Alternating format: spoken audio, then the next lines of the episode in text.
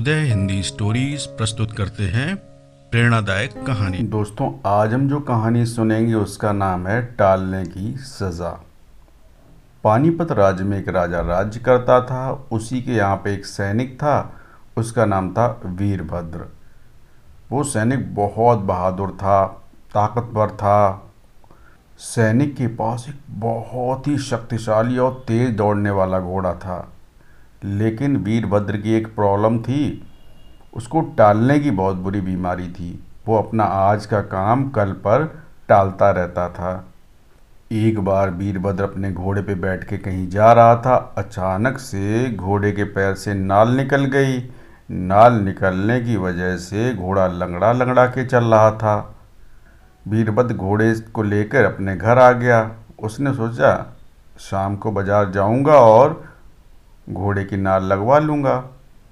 लेकिन वो शाम को किसी वजह से बाज़ार नहीं गया और बात आगे टलती चली गई। एक दिन अचानक से पानीपत राज पर पड़ोसी राजा ने आक्रमण कर दिया। सैनिकों को तुरंत लड़ाई के लिए जाना था। अब वीरभद्र के पास बिल्कुल भी समय नहीं था कि वो जाकर घोड़े की नाल लगवा ले। उसको तीन नाल वाले घोड़े के साथ ही युद्ध पर जाना था।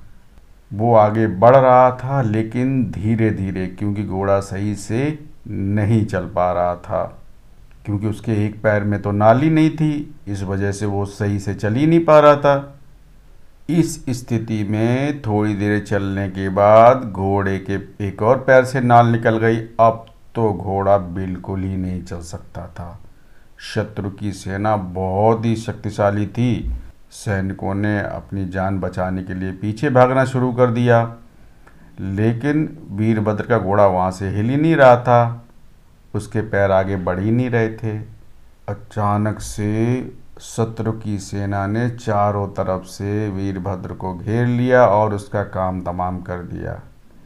आइए मेरे प्यारे दोस्तों, जानते हैं ये कहानी हमें क्या सीख देती है। हमें अपना आज का काम कल पर नहीं टालना चाहिए नहीं तो हमें खामियाजा उठाना पड़ सकता है। हमारी कहानियों को और सुनने के लिए आप चैनल को सब्सक्राइब करिए और अपने दोस्तों के साथ शेयर ज़रूर करिएगा। उदय हिंदी स्टोरीज आपका अपना रेडियो स्टेशन।